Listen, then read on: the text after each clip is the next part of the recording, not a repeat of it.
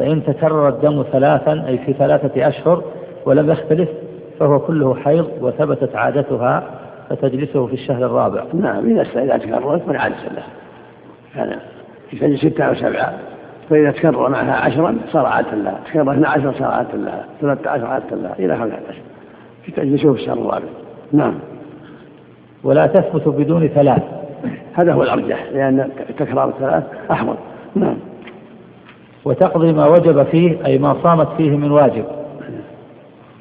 وكذا ما طافته أو اعتكفت فيه. في أيام الحيض اتضح أنها حيض وهذا محل نظر أيضا. والأقرب والله أعلم أنها لا تقضي لأنها عملت عملا شرعيا. قبل أن يثبت لها أنها حيض فلا يضرها بعد ذلك. كونها تقضي الصلوات أو تقضي الطواف لا دليل على هذا. هي عملت في الشرع. فلا ذلك فلا تقضى كونها استقر بعد ذلك صار حيضا إنما صار حيضا بعد استقراره. ولا تكلف تقضي الصلوات الماضية ولا الطواف الماضية حجها ماضي وعمرتها ماضية صلواتها ماضية لأنها عملت في الشرع نعم هذا هو الصواب. نعم. وإن ارتفع حيضها ولم يعد أو أيست قبل التكرار لم تقضي. إذا ارتفع حيضها أو يئست قبل التكرار لم تقضي. من باب أولى. نعم. وإن عبر أي جاوز دم مبتدأة أكثره أي أكثر الحيض فهي مستحاضة. نعم. استمر مع الدم فهي مستحاضة في كل حال. تجلس عادة النساء ستة أو سبعا ويستقر هذا لها عادة ويكون البقية استحاضة لأنها استمر لمرض. لمرضها نعم. إذا زاد عن خمسة عشر يوم يعني نعم. يكون كله استحاضة نعم.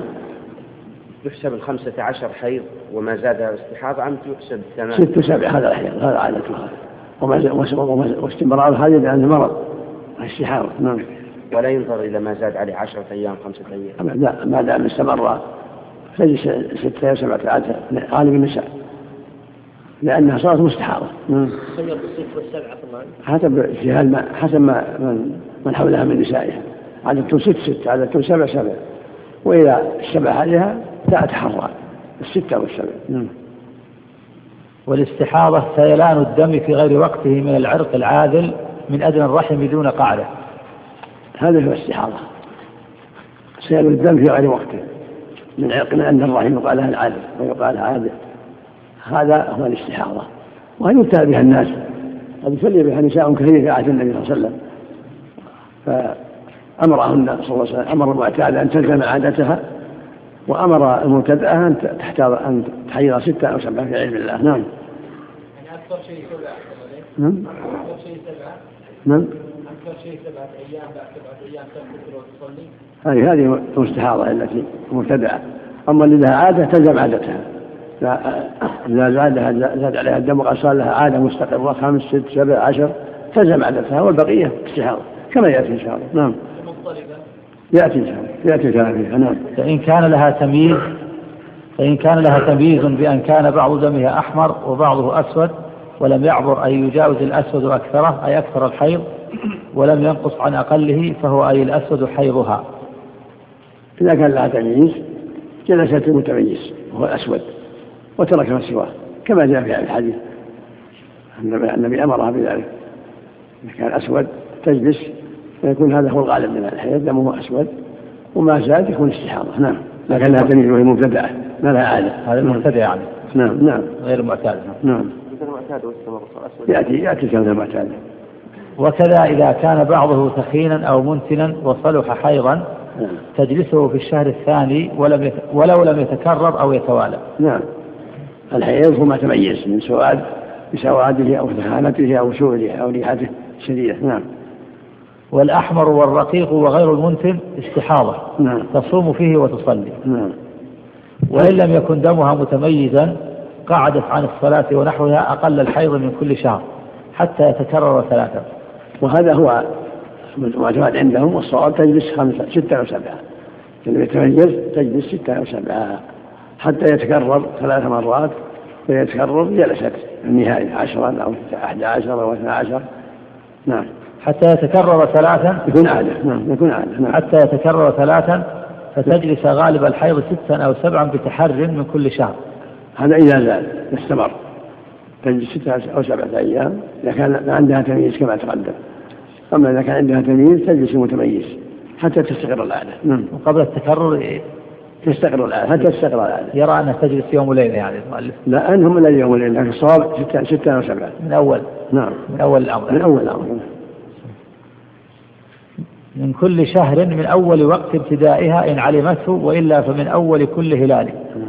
إذا علمت أول هذا وإلا من أول كل هلال حتى تنضبط وإن علمت أول ما أصابها فمن أول ما أصابها. ستة أو سبعة كما هو العادة. نعم.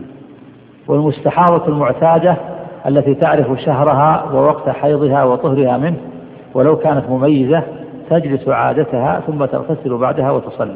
المعتادة تجلس عادتها ولو كان مميزة. لأن الرجل أمر المعتادة أن تجلس عادتها أم حبيبة قال امكثي قدر ما كانت حيضتك ثم اغتسلي وصلي.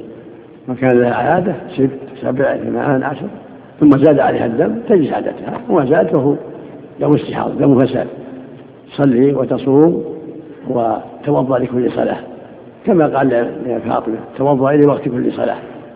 وإن اغتسلت كما كانت تغسل محبيبه هذا باب الفضل باب النظافة. نعم. تغتسل يعني نعم. بعد ما ينقطع الدم يعني. نعم. تغتسل مرة ثانية للثواب بعد انقطاع الدم. لكل صلاة أو الجمع بين الصلاتين تغتسل أفضل. وإلا فالغسل واجب غسل معتاد عند مضي العادة فقط. هذا واجب عليها كل ما مرات العادة اغتسلت غسلا واجبا. والبقية مستحبة. نعم. وإن نسيتها أي نسيت عادتها عملت بالتمييز الصالح.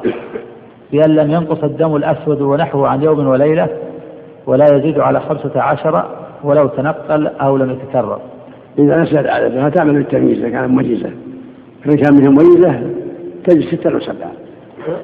شوف نسيت العادة وعندها تمييز بعضها أسود وبعضها غير أسود تجلس المتميز أما إن كان ما عندها تمييز فإنها تجلس غالب الحي ستة أو سبعة هذا هو الصواب.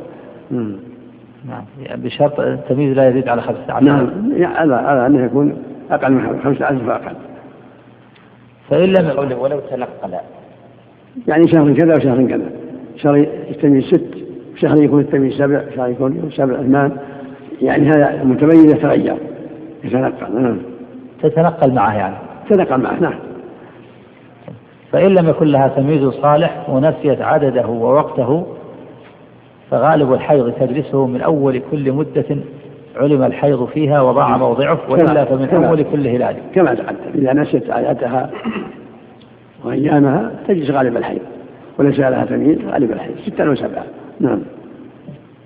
وإلا فمن أول كل هلال كالعالمة بموضعه أي موضع الحيض الناسية لعدده كانت تعلم أوله من أوله وإن كان ما تعلم يكون من أول كل شهر حتى تنضبط.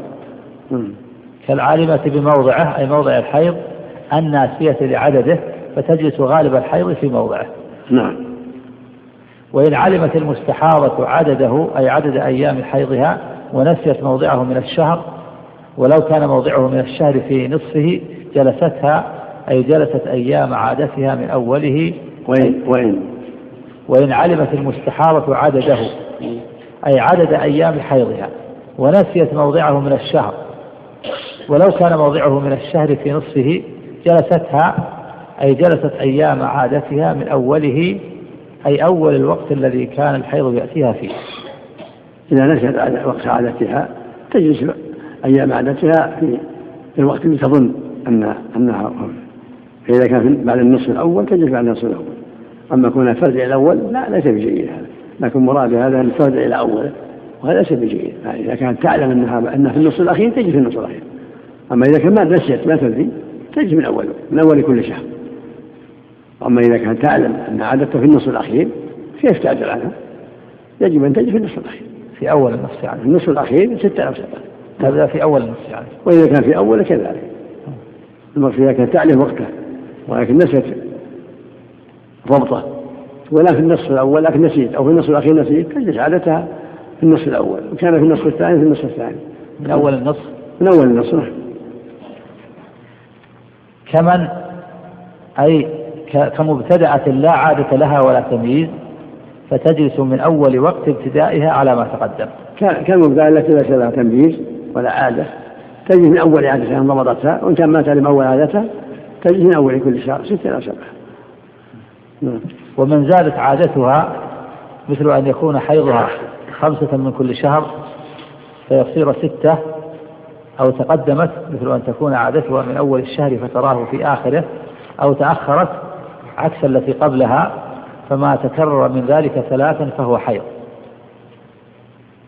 تقدمها وتأخرها لا يضر إذا كان في وقت مناسب لأن الحائض وإذا يتقدم ويتأخر تجلس ولا يضرها ذلك أما كونها تنظر التكرار ما عليه دليل لأن العادة في النساء قد يتقدم عادتها وقد تأخر عادتها فالأصل أن هذا هو الحيض الذي الذي أصابها هذا هو الأصل. التقدم والزيادة. كذلك لو زادت. نعم. وكذلك لو زادت أو نقصت. أما الزيادة هذا مثل ما قال النبي صلى الله عليه وسلم. امكثي هذا ما كان حتى تمسح حيضتك ثم اغتسلي. الزيادة التي رأتها تكون استحاضة. إلا إذا تكررت. كان عادتها ست ست وما زاد هو استحاضة. فإذا تكرر صارت عادة جديدة ثمان أو عشر صارت عادة جديدة ولو كانت زيادة قليلة يومين ثلاثة. نعم. ولو كانت زيادة قليلة يومين الزيادة اليسيرة لا مر شيء فيها. لأن عادة النساء تجي تنقص. الله سهل نعم. ما يحتاج إلى تكرار. ما يحتاج تكرار. نعم. شيخ بارك الله فيك. الراجح أن أن المستحاضة مبتدئة. والذي نجد أنها سواء ست وسبع ستة أو سبعة نعم. ست وسبعة نعم. نعم. ولا تلتفت إلى ما خرج عن العادة قبل تكرره نعم. ما ما ما خرج. عن لا تلتفت إليها قبل تكرره ثلاثة. نعم. كدم المبتدأة الزائد على أقل الحيض. كدم المبتدأة الزائد على أقل الحيض. تقدم لنا الصواب أن المبتدأة تجلس غالب الحيض. هذا الصواب. مو يوم الليلة تجلس ستة أو سبعة. تقدم. فتصوم فيه وتصلي قبل التكرار. نعم. فتصوم فيه وتصلي قبل التكرار وتغتسل عند انقطاعه ثانيا. فإن تكرر ثلاثا صار عادة. نعم. فتعيد ما صامته فيه من فرض ونحوه هذا محل نظر العادة محل نظر. لكن على كل حال إذا استقر يكون عادة لها دليلا واللي مضى مضى. على وجه الشرع. لا تعيد. هذا هو الصواب. نعم. وما نقص عن العادة في طهر؟ ما نقص؟ لا بأس. عادتك خمس ولا صارت ترى ثلاثا يكفي طهر. ما زال طهر. أو عادتك سبع ثم صارت ترى خمس. الحمد لله. تغتسل بعد خمس نعم. الله إليك متى الطهر تغتسل. الله إليك بعض مثلا تستخدم بعض الحبوب لقطع العادة من أول يوم أو ثاني يوم هل يجوز لها الصلاة في هذه الأيام مثلا الأيام الباقية مثلا من ست أو سبع إذا انقطع الدم تغتسل وتصلي ولا بأس بس بسبب ولو بسبب ولو إذا انقطع بسبب الحبوب نعم. نعم. فإن كانت عادتها ستا فانقطع لخمس اغتسلت عند انقطاعه وصلت لأنها طاهرة. نعم. وما عاد فيها في أيام أي في أيام عادتها كما لو كانت عشرا. فرأت الدم ستا ثم انقطع يومين ثم عاد في التاسع والعاشر جلست فيهما. وهذا يقع أيضا. إذا كان عادتها مثل عشر ثم انقطع الدم لخمس تغتسل تصلي تصوم. فإذا عاد بعد يومين أو ثلاث تجلس حتى تكمل عادتها. وهكذا النفاس كما يأتي. لو انقطع نفاسها لعشرين غسلت وصلت. ثم بعد مضي أيام رجع إليها في الأربعين تجلس كما يأتي إن شاء الله.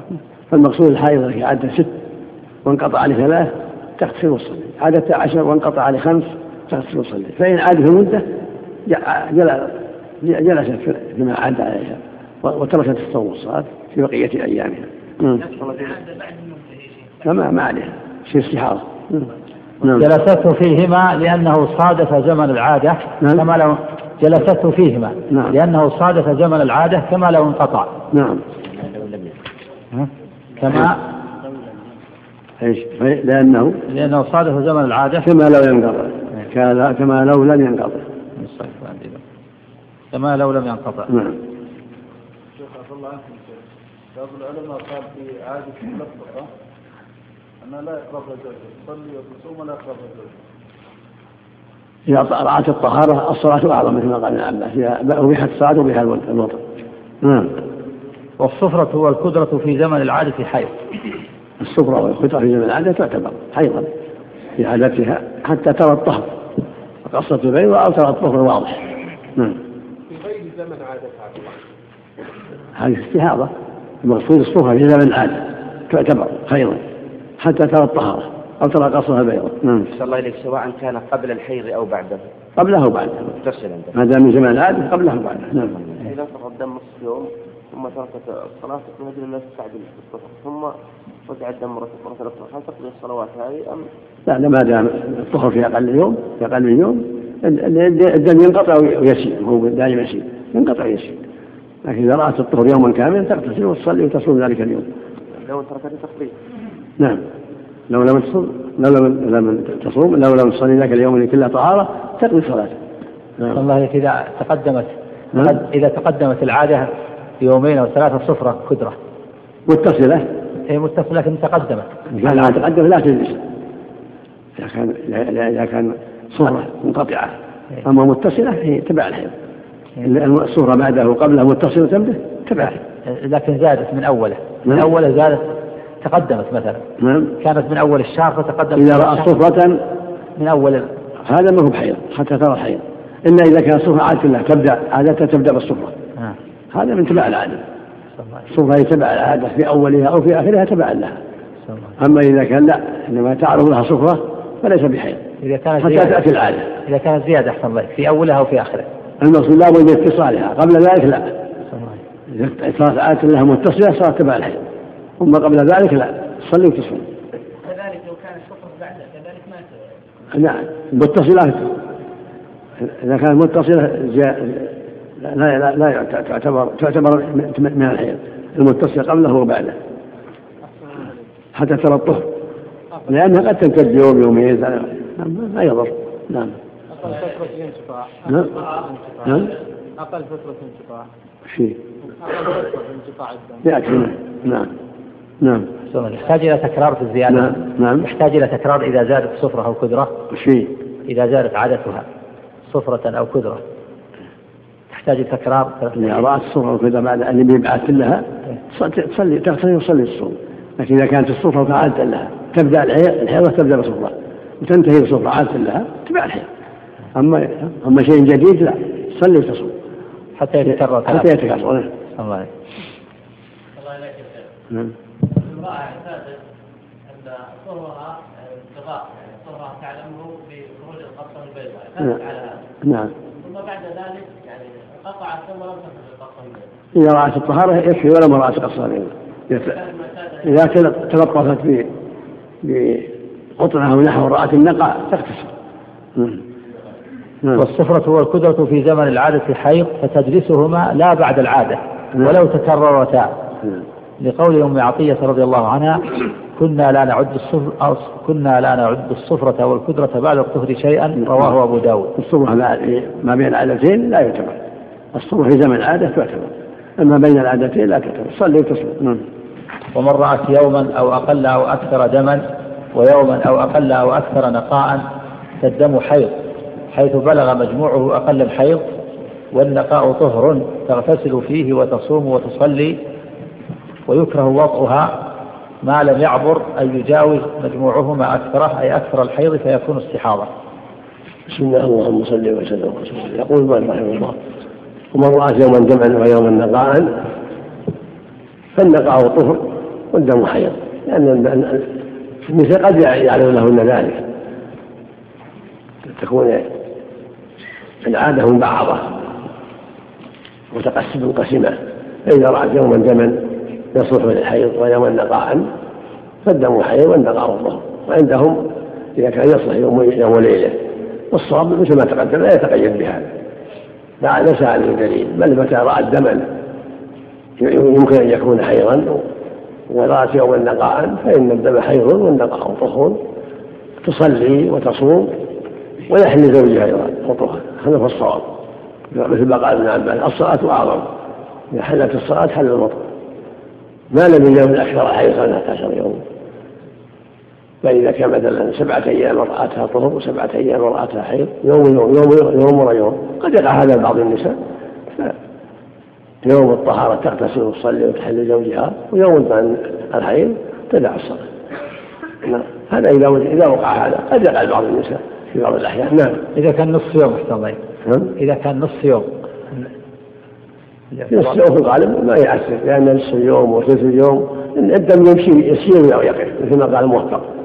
والأحسن مضبوط اليوم رحمه الله لأن الدم ما هو يسير دائما دائما. يسير معها تارة ويقف تارة فإذا سال في الضحى ثم وقع الظهر ثم سال العصر يومها كاللحية يومه كما بعد ما سمى طاهرا قول الشارح هنا وجه الكراهة ويكره وضعها. لا لا وجه له. لا وجه لهذا نعم. نعم.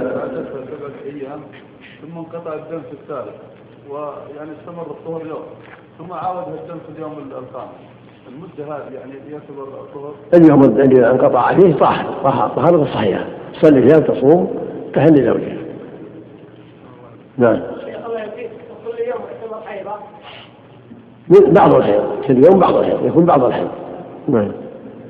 والمستحاضة ونحوها ممن به سلس بول أو مدي أو ريح أو جرح لا يرقى دمه أو رعاف دائم تغسل فرجها لإزالة ما عليه من الحدث وتعصبه عصبا يمنع الخارج حسب الإمكان فإن لم يمكن عصبه كالباسور صلى على حسب حاله ولا يلزم إعادتهما لكل صلاة إلا مفرق ولا يلزم. ولا يلزم إعادتهما لكل صلاة إلا مفرق المقصود أن يفعل المستحاضة أو من به سلة البول أو جرح لا يرقى أو رعاف لا يرقى يتوضأ لكل صلاة وتعصب المستحاضة ونحوها كصاحب سلة البول الفرج بشيء حتى لا يخرج خروجا يؤذيها وينجس ثيابها وخروج كذا مثل ما أمر النبي المستحاضة.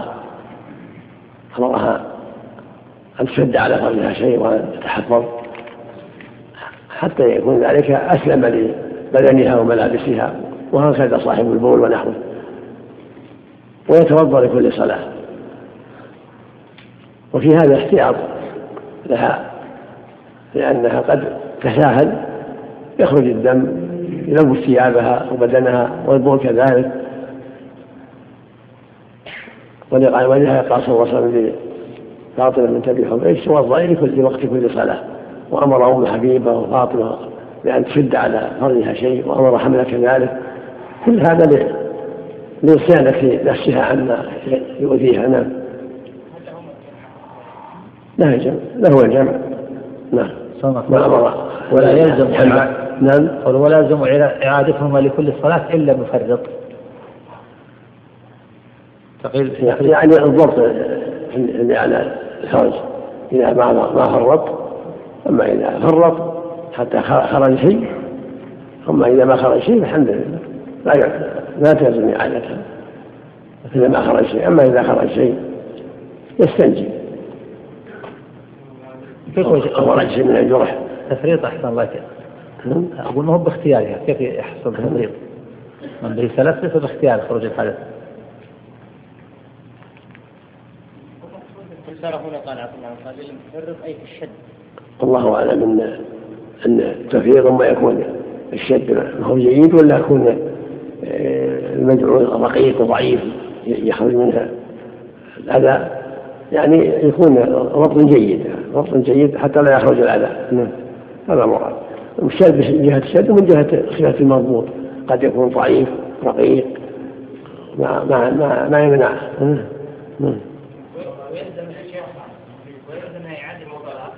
نعم. عندي توهم لا لا بد يعلم ولا الوساوس يتركها حتى يكون 100% خرج من شيء. بعض الناس عنده وساوس لا لا لا لا يلتفت إليها. حتى يعلم هذا ويتيقن هذا لكن هذا الذي لم يكن جيدا عليه وجوبا اعاده الصلاة عليه وجوبا اعاده الصلاة الذي لم يعني يستنجي يستنجي ويتحفظ يستنجي كل جاء وقت الصلاة يستنجي لصلاته ويتحفظ حتى لا يخرج شيء في وقت الصلاة نعم. أو يفرق. بعد الصلاة وجد قليلا من الدم وجدت قليلا من إلا تعيد الصلاة كلها ولا ظاهر النصوص إن عليها لأنها فرطة لأن أمرها بالشد أمرها أن تتحفظ عليها أن تجتهد تحفظ إذا فعلت المستطاع فالحمد لله. نعم نعم. وتتوضأ لدخول كل وقت صلاة إن خرج شيء. وتصلي وتوضأ وتتوضأ. لدخول كل وقت صلاة نعم. إن خرج شيء. نعم. وتصلي ما دام الوقت فروضا ونوافل. هذا الواجب عليها. توضأ لكل صلاة إن خرج شيء. أما إذا ما خرج شيء ولا حست بشيء فالحمد لله. لكن خرج شيء توضأ لكل صلاة. سواء بول أو ريح أو العرق الذي يدبي. المقصود إذا كان الحدث امتنع. ما سأل شيء ما ما عليه وضوء لكل صلاة. لكن إذا خرج شيء توضأ لكل صلاة سواء مستحاضة أو صاحب سلس أو صاحب ريح أو ما أشبه ذلك. لكن لو توضأ مثلا من العصر وسلم ما خرج شيء. جاء المغرب وما خرج شيء. صلي المغرب الحمد لله. نعم. فإن لم يخرج شيء لم يجب الوضوء. نعم.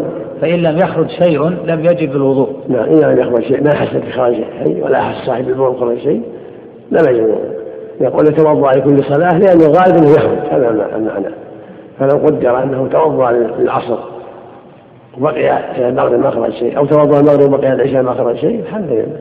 نعم.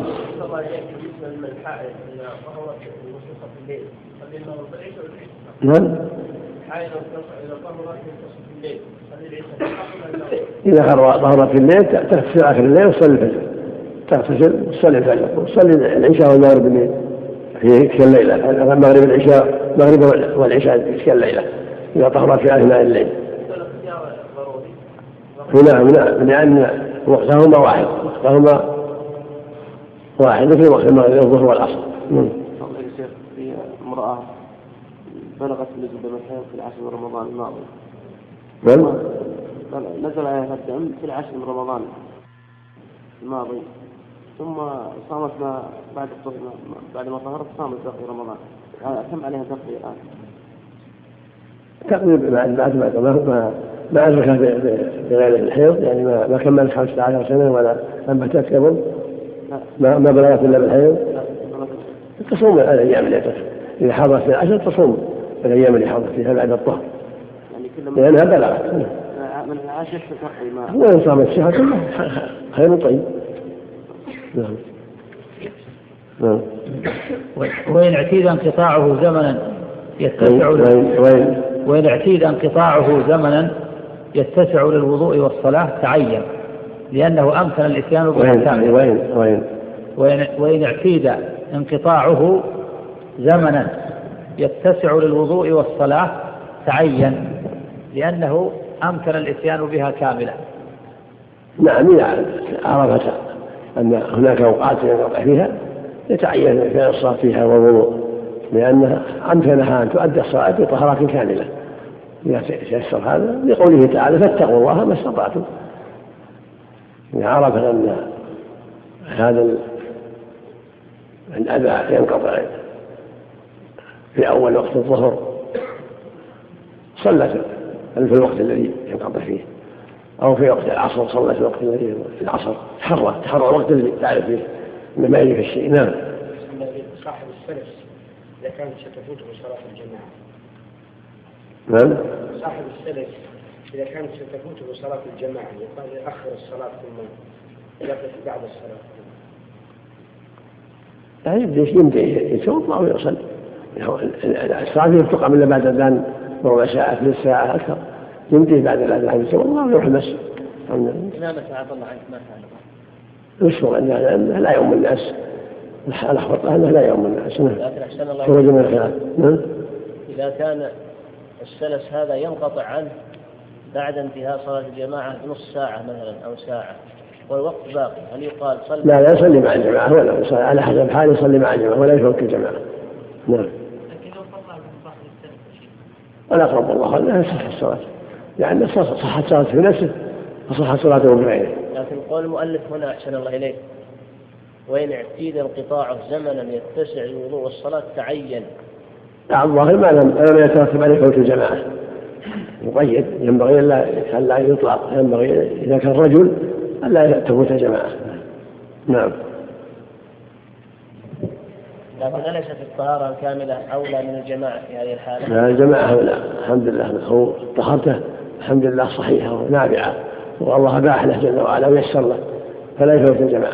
الله نعم. نعم. ومن ومن يلحقه السلس قائما صلى قاعدة. نعم إذا كان يلحقه السلس يخرج البول قائم أو المستحاضة كذلك تجلس. نعم. ومن لم يلحقه إلا راكعا أو ساجدا يركع ويسجد بالإيماء كمن بالمكان النجس. ومن يلحقه. ومن لم يلحقه إلا راكعا أو ساجدا يركع ويسجد بالإيماء كمن بالمكان النجس. وهذا أيضا محل نظر. بل يلحقه حال الركوع والسجود يصلي يركع بالإيماء ويسجد بالإيماء كما كان لو كان مكانه نجسا هذا فيه نظر. عندي فيه نظر. مش كان حشي عليه ما تكلم؟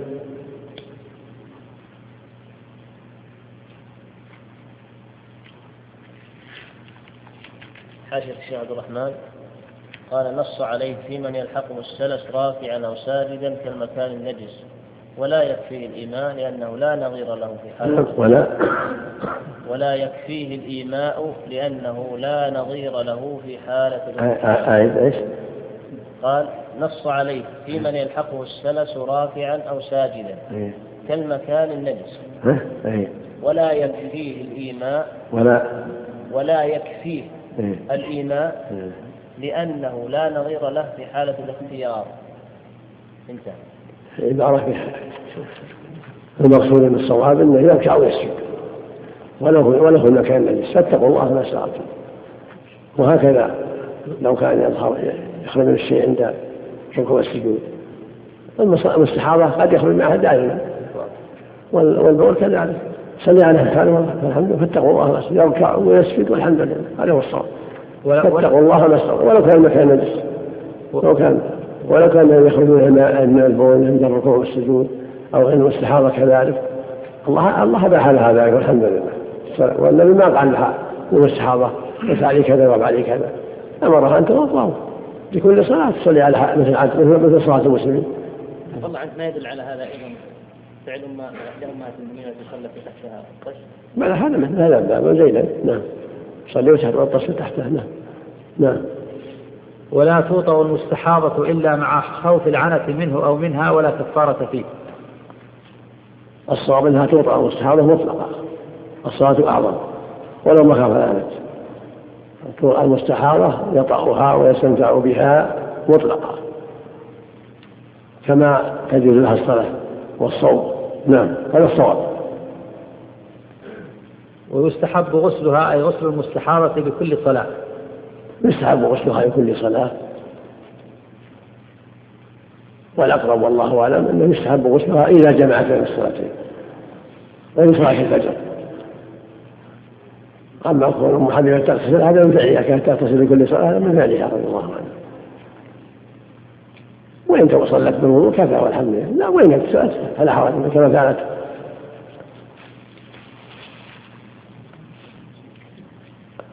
أم حبيبة رضي الله عنها لكن لا يعجب إنما مستحب.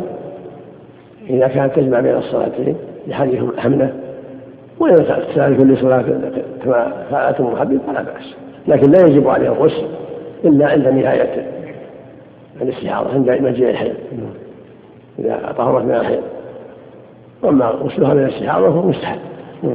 حتى مع حتى مع الجمع. سواء الجمع بين الصلاتين أو غير الاستحباب في نظر. إذا كان مستحب عند الجمع كما أمر به محمد لما جمع أما إذا كل صلاة فعلته أم حبيبة ولا بأس. ولكن يقول باستحبابه محل نظر. لأن في مشقة على المستحاضة. لكن إذا اغتسلت للجمع بين الصلاتين الظهر والعصر والمغرب والعشاء فلا بأس. حسن مستحب. مستحب أمر به النبي أمر به النبي حمله عليه الصلاة والسلام رضي الله عنه.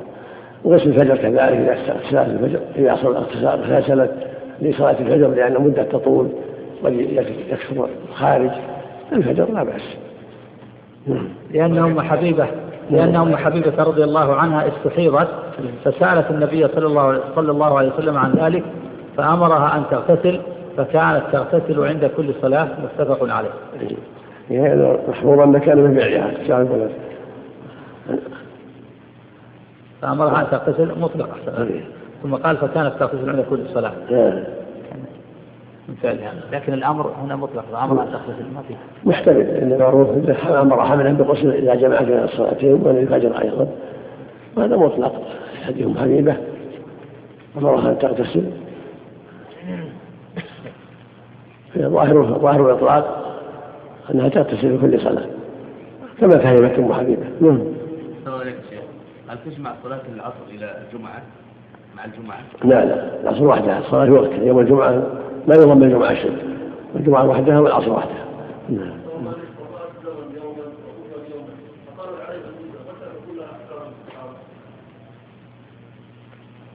لابد النهاية خمسة عشر يوم أكثر الحيض.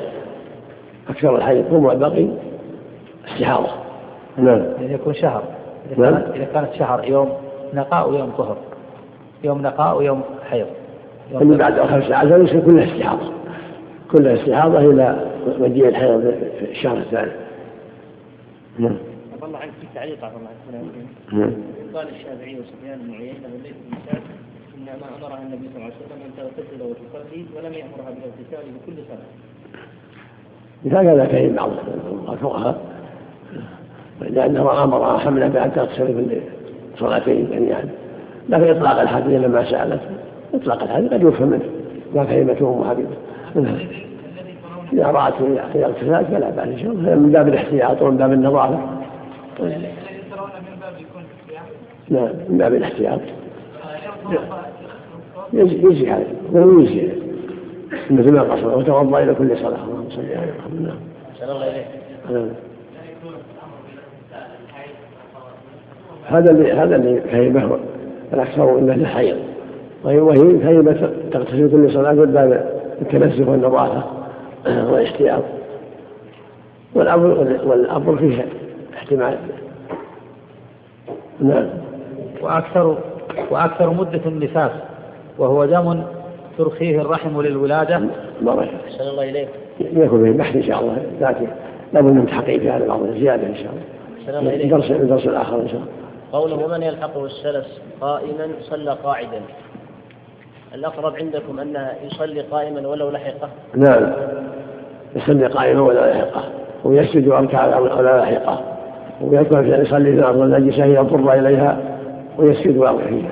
هذا هو الصواب. فاتقوا الله ما استطعتم. الله نعم.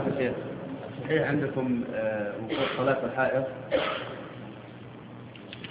طلاق الحائض لا يقع على الصحيح. إذا كان يعلم إذا كان يعلم حين طلق انها حائض لا يقع على الصحيح والنفس كذلك سمع على الصحيح في خلاف بين العلماء لكن هذا هو الأرجح. وأكثر مدة النفاس وهو دم ترخيه الرحم للولادة وبعدها وهو بقية الدم الذي احتبس في مدة الحمل لأجله وأصله لغة من التنفس وهو الخروج من الجوف أو من نفس الله كربته أي فرجها أربعون يوما.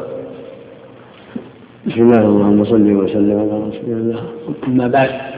فيقول المؤلف رحمه الله أكثر مدة النفاس أربعون يوما. لحديث ام سلمه كان النفاس تقعد على عهد النبي صلى الله عليه وسلم أربعين يوما.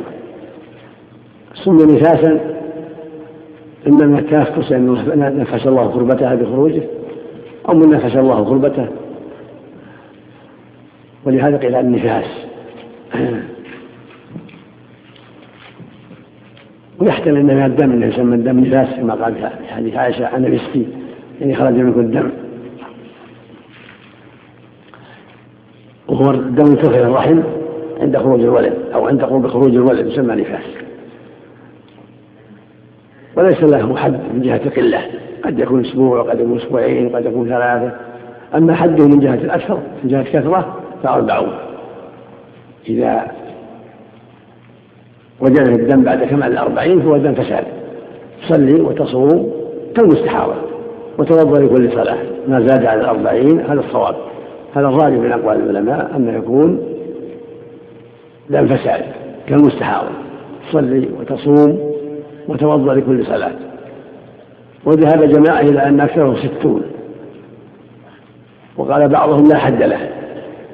والصواب القول الأول أن حده أربعون وما زاد فهو استحاضة. عليها أن تحفظ منه بقطر ونحوه وتصلي وتصوم وتحل زوجها وتوضأ لكل صلاة. أما أقل فلا حد له. قد ترى أسبوع قد ترى أسبوعين قد ترى عشرين يوم قد ترى ثلاثين يوم. متى رأت الطهارة؟ انكسلت ولو أن هم عشر أو أو خمس أو أقل أو أكثر. متى رأت الطهارة؟ اغتسلت وصلت وحلت لزوجها. فإن عاد كما يأتي. هو نفاس كما يأتي. نعم. ثابت نعم وإن امسكت إلى 60 يا شيخ. ما يجوز لها نعم. لكن إذا أفتاها مفتي فعلى ذمة ما أفتاها نعم نعم. إذا كان أتاها اليوم وقف يوم ثم أتى اليوم الذي مثل مثل الحيض مثل الحيض يوم الطهارة ويوم الدم يوم الدم تجلس يوم الطهارة تغتسل وتصلي بس مثل مثل الحيض نعم. إذا كان عن علامة هو تبع النفاس. مع الضغط يعني. مع التألم عند خروج الولد. اليوم الذي لا يأتيها الحر تحل زوجها الشيخ نعم. والنفاس كذلك. اليوم اللي يأتيها الدم طهارة تامة. تغتسل وتحل زوجها. نعم. والله على إطلاق هذا كل الدم الذي تراه بعد الأربعين يعتبر دم فساد. إلا اذا وافق العاده كما يأتي إن شاء الله. يأتي إن شاء الله. لو لم ترى الطهر في الأربعين. في؟ إذا وقع عنه يوم. إذا رأت إذا ما رأت صفرة ولا كترة تغتسل. صلى الله عليه امرأة كانت يعني عندها آلام شديدة إلى الولادة قبل الولادة ولكن ما نزل دم معها ولم تستطع أن تصرف وتثبت صلاتها. إيش؟ إيش؟ يعني مع آلام شديدة ولم ينزل معها دم قبل قبل الولادة. صلي صلي. كانت تركتها تقضيها بعد الطهارة. نعم.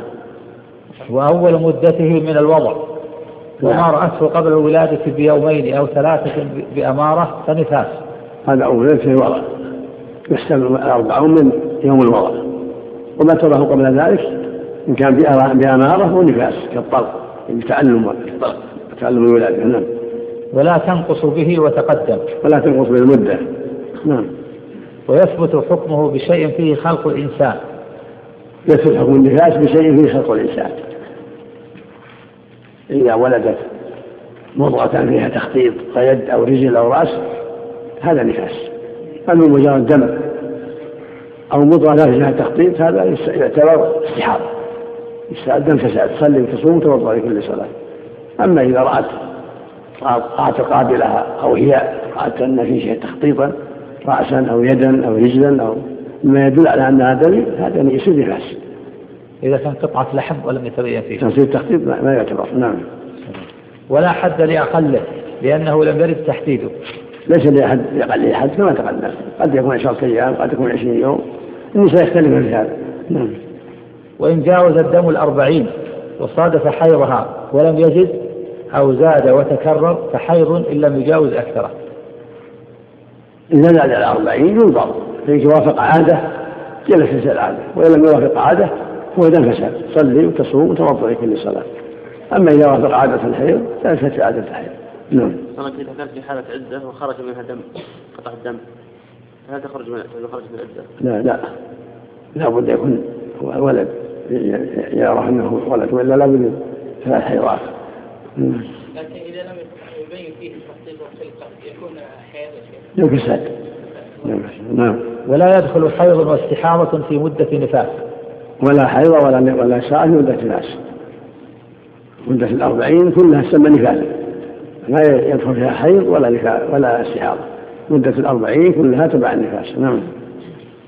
ومتى طهرت قبله أي أي انقضاء أكثره تطهرت أي اغتسلت وصلت وصامت كسائر الطاهرات متى طهرت قبله؟ قبل الأربعين. طهرت عشرين أو عشرة أيام. تغتسل وتصلي وتصوم. لأنها كالحائض إذا طهرت. لأن الأذى زاد. قال جل وعلا في المحيط قل هو أذى فأتوا الإنسان المحيط. فلا تقربوهن حتى يطهرن فإذا طهرن فأتوهن من حيث أمركم الله. نعم. كالحائض إذا انقطع دمها في عادتها. كالحائض سواء نعم.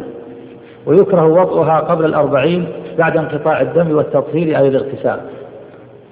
يكره وضعها قبل الأربعين هذا الطهر لأن قد يعود الدم لأن أنها مظنة يعود الدم فيها وهذا قول ضعيف والصواب لا يكره. كما صلت مثل ما قال ابن عباس الصلاة أعظم. دام طهرت وصلت وصامت تحل لزوجها ولا يكره بها وطئها نعم. مثل الحائض إذا مثل الحائض إذا طهرت حل له وطئها نعم. قال أحمد رحمه الله ما يعجبني أن يأتيها زوجها. لحديث عثمان بن أبي العاص أنها أتته قبل الأربعين فقال لا تقربيني. قال أحمد لا يعجبني أن يأتيها لأثر عثمان بن أبي العاص. وإذا فعل هذا احتياطا منه. والقرآن والسنة مقدمان على آراء الناس. الكتاب والسنة مقدمان على آراء الناس. فإذا طهرت صلت وصامت وحلت لزوجها. نعم. الدليل أحسن على النصوص العامة يعني. نعم. الدليل يعني على حلها النصوص النصوص العامة في نعم. الدليل على على حلها لزوجها. المانع زال الدليل هو المعنى. المانع زال المانع النساء سدا قد زال يعني النصوص التي فيها أن الطاهرة حل لزوجها نعم. يعني النصوص الرسول قال حتى يطهرن. الرب جل قال حتى يطهرن. نعم. والرجع الدم يا شيخ. إذا رجع الدم هو نفاس في الأربعين. ولأنه لا يأمن عود الدم في زمن الوضع ولو ولو عاد إذا عاد لا يطأها إذا عاد لا يطأها مثل حي سواء نعم. فإن عاودها الدم في الأربعين فمشكوك فيه. كما لو كما لو لم تره ثم رأته فيها. تصوم وتصلي أي تتعبد لأنها واجبة في ذمتها بيقين. وسقوطها بهذا الدم مشكوك فيه وتقضي الواجب من صوم ونحوه احتياطا ولوجوبه يقينا. ولا تقضي الصلاة كما تقدم. فإن عاد الدم في الأربعين فمشكوك فيه. هل هو نفاس أم لا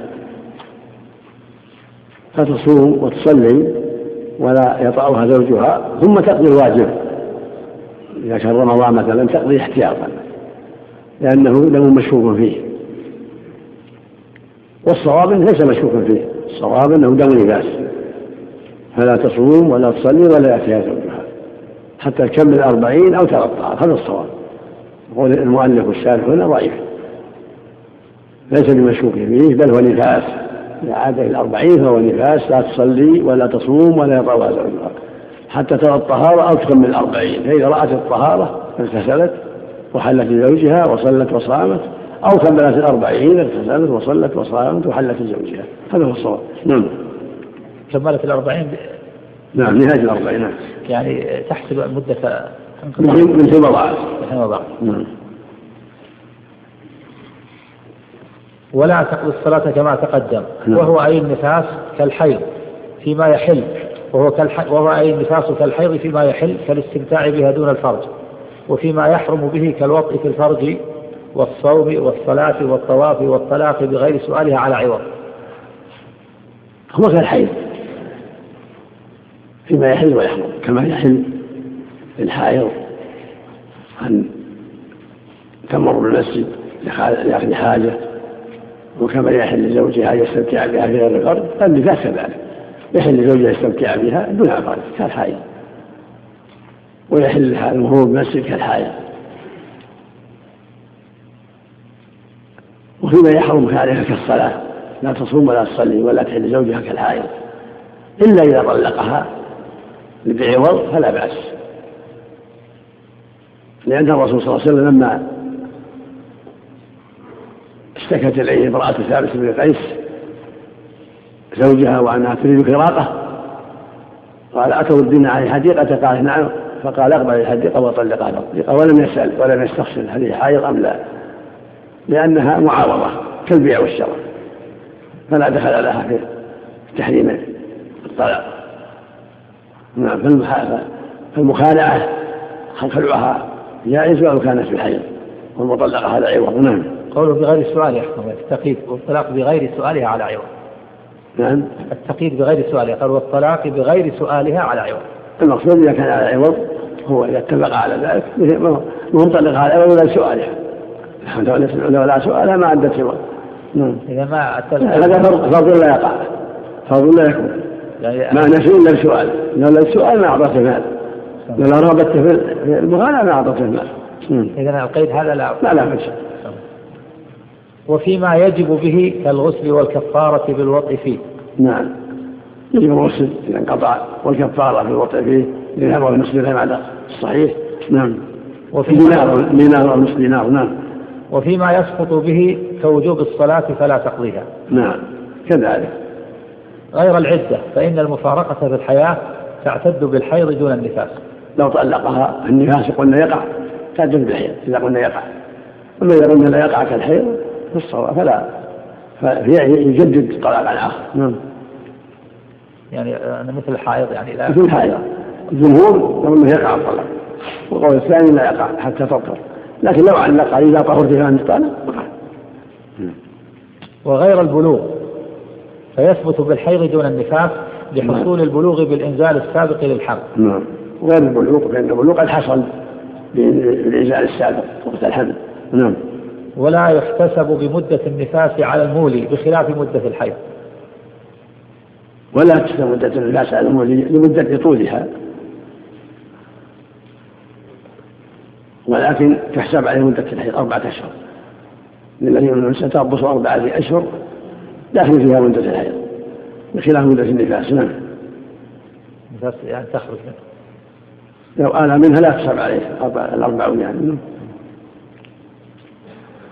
لأنها مهم محل الوقت نعم لأن ما عاد تكون خمسة أشهر لو لو احتسبت ذلك الامتحان لو آل منها في وفي شهر في النفاس ما تحسب عليه عشرة أيام تحسب عليه ما بعدها نعم نعم الله اعلم يعني يطول هذا من محل الجماع والمده طويله ما في حاجة إلى ان تحسب عليه بخلاف الحيض فإنه يعرض كل شهر قد يكون يعرض أقل من الشهر يحسب. لا داخل في العموم. وإن ولدت امرأة توأمين أي ولدين في بطن واحد فأول النفاس وآخره من أولهما كالحمل الواحد. إذا ولدت توأمين أو ثلاثة فأول النفاس من أولهما. لأن هذه صارت نفاسا.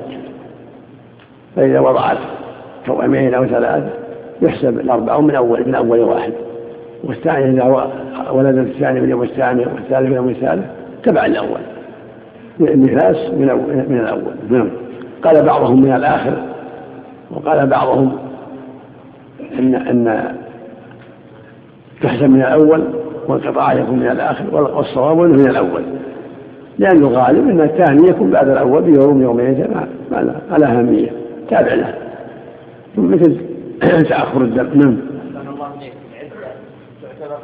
أو بالأول؟ بالأول. خرج إذا ولدت انتهت من العدة. الأول بالولد الأول. بالأول صارت انتهت من العدة. فإذا طهرت حل حل لها الأزواج. ولكن لا يتم طهر إلا بعد ولادة الثاني والثالث إن كان ثالث أو رابع. لكن يبدأ يحسن من أوله. أحسن الله عليك سمحتكم ترجح عدم وقوع الصلاة في النفاس مثل مثل الحيض نعم. نعم. فلو كان بينهما أربعون يوما فأكثر فلا نفاس للثاني. هذه التصور غير واقع. المعروف في عادة المسلمين وعادة الناس. الولد الثاني يوم يومين هذا المعروف هذا التصور لا يقع لكن لو وقع صار تبع تبع الأول. لأن النفاس حصل بالأول ولكن تصوير أنه يقع بعد أربعين هذا لا نزل من السابق ولم يقع فيما نعلم. الذي يقع بين الناس أهل أصحاب التوم يومين ثلاث يوم ساعة ساعتين. نعم. نعم العدة العبرة بالأول هذه من الأشياء شبه المستحيل. نعم. نعم. ومن صارت نفساء بتعديها بضرب بطنها أو بشرب دواء لم تقضي. إيش؟ ومن صارت نفساء بتعديها بضرب بطنها أو بشرب دواء لم تقضي. نعم. ولو تعدت. على كل حال أخطأت ولكن النفاس يثبت حكمه لو تعدت ضربت بطنها أو شبه ذلك حتى ولدت فالنفاس من أول من حين ولدت. ولو كان في أسباب قوله لم تقضي ولم تقضي ما يقع فيه. يقول لم تقضي أي الصلاة زمن نعم. وكذا. كسائر المهلة ولو أنها السبب. يعني لو كانت السبب حكم حكم النفاس. النفاس نعم. سواء كان بسببها أو بسبب غيرها.